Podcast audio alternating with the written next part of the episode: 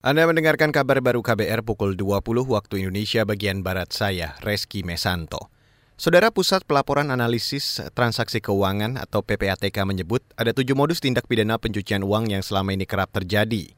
Kepala PPATK Ivan Yustiavandana merinci, modus itu antara lain penggunaan rekening atas nama keluarga atau orang yang dekat dengan penyelenggara negara seperti asisten rumah tangga, sopir pribadi, dan lainnya. Uh, bisa melalui pembukaan polis asuransi, ya, Lalu kemudian uh, apa uh, banyak eh, nominal juga masuk kepada instrumen pasar modal dan juga terjadinya penukaran uh, valuta asing ya. Baik uh, korupsinya itu diberikan dalam uh, apa bentuk valuta asing atau hasil korupsinya kemudian ditukarkan uh, melalui valuta asing.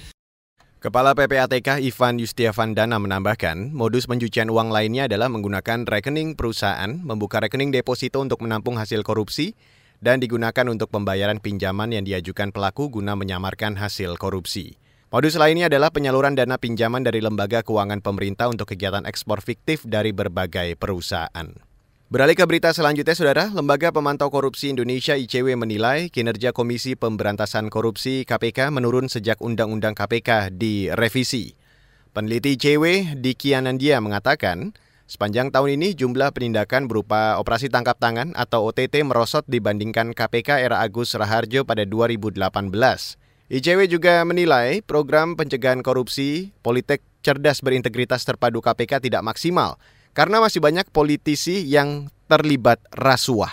Jangan kalau kita lihat tren tuntutan yang dilakukan oleh KPK misalnya uh, yang paling bermasalah begitu ya kasusnya uh, kasus korupsi yang dilakukan oleh mantan menteri Perikanan Pak Edi Prabowo yeah. yang bersangkutan justru dituntut hanya lima tahun penjara. Di tingkat pertama, uh, vonisnya memang lebih dari tuntutan jaksa, yaitu 10 tahun, tapi di tingkat MA itu difonis jadi lima tahun. Kenapa lucu? Karena pada saat itu Pak Alexander Marwata sempat mengkritik keputusan MA tadi.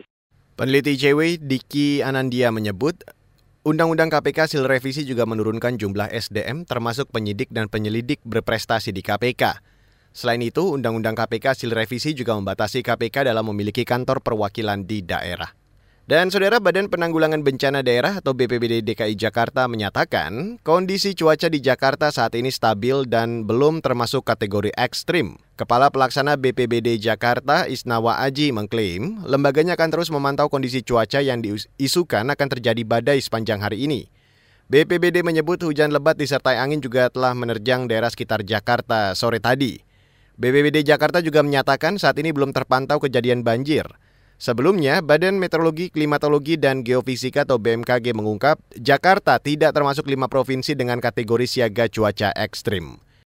Dan saudara, demikian kabar baru saya Reski Mesanto.